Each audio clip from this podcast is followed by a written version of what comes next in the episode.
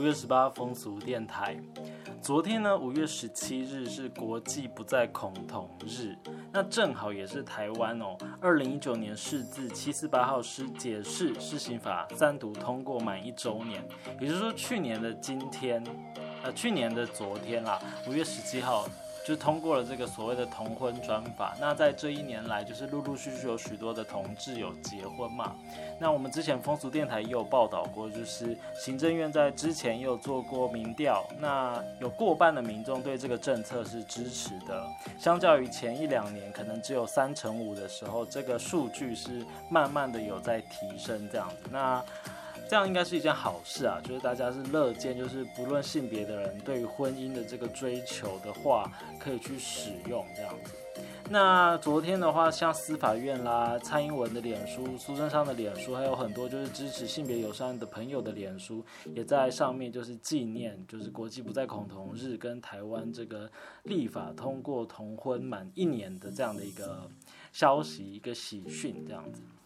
好。那但是呢，同样的就是我们也不能被粉红泡泡给灌满，就是整个身体、整个脸这样子，因为通奸罪也是接下来一个棘手山芋。看执政党要怎么处理这个议题。虽然他们的权就是那个球权不在执政党那边，应该是在司法院那边，因为他们在这个月底的时候就要视线通奸罪，相隔十几年来终于要再一次的视线了。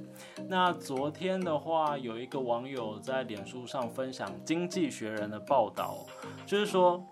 经济学人已经有观察到台湾可能会对于这个通奸罪有除罪化的这个方向的讨论，这样子。那这边的文章就是这个网友稍微翻译一下，他说这是一个很奇怪的组合，就是台湾是亚洲唯一目前可以合法同性结婚的国家，但却也是在亚洲少数和穆斯林信仰。的阿富汗以及汶莱相同，将通奸视为犯罪的一个国家，所以这是一个非常奇妙的组合哦。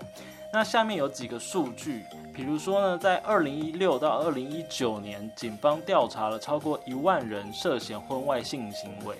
超过一千两百人被定罪。那这些犯罪者被处以罚款，平均是这个九万元的罚款，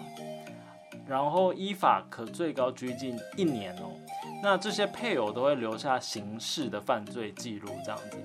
那婚这个通奸罪吊诡的地方，就是说大部分的控诉都是针对女性。比如说，当丈夫被抓到偷吃的时候，有些老婆她会选择原谅，所以坚持只对这个第三者的这个女人发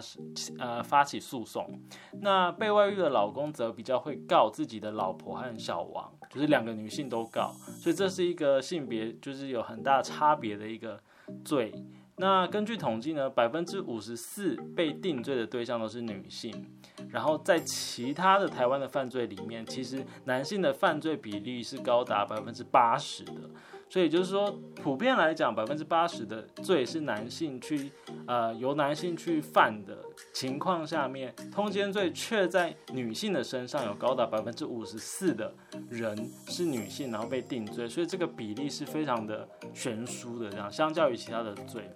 所以这也是为什么就是目前就是持续在讨论通奸罪要不要废除的情况里面，这个是一个非常大家都在讨论辩论的这个议题，这样子。然后这个就可以去听润南的 Room 最新一集，又在讨论这个通奸罪。那也很期待五月底的这个视线会往哪个方向去走，就值得持续的关注这样子。好，然后昨天这个国际不再恐同日，那这个呃 Podcast 里面上架了两则，也是跟这个同志啦或者相关的这个话题有关的，一个是。跟 BL 有关的，可是后面都在讲 GV，就是可乐奇多最新的一集，然后其实那个就是其中一个来宾就是我本人，这样就是我的另外一个小账爵士琉璃台，然后第一次就是到别人的节目客串当来宾，真的是非常的有趣，所以有兴趣的人可以去听听看。然后另外一个就是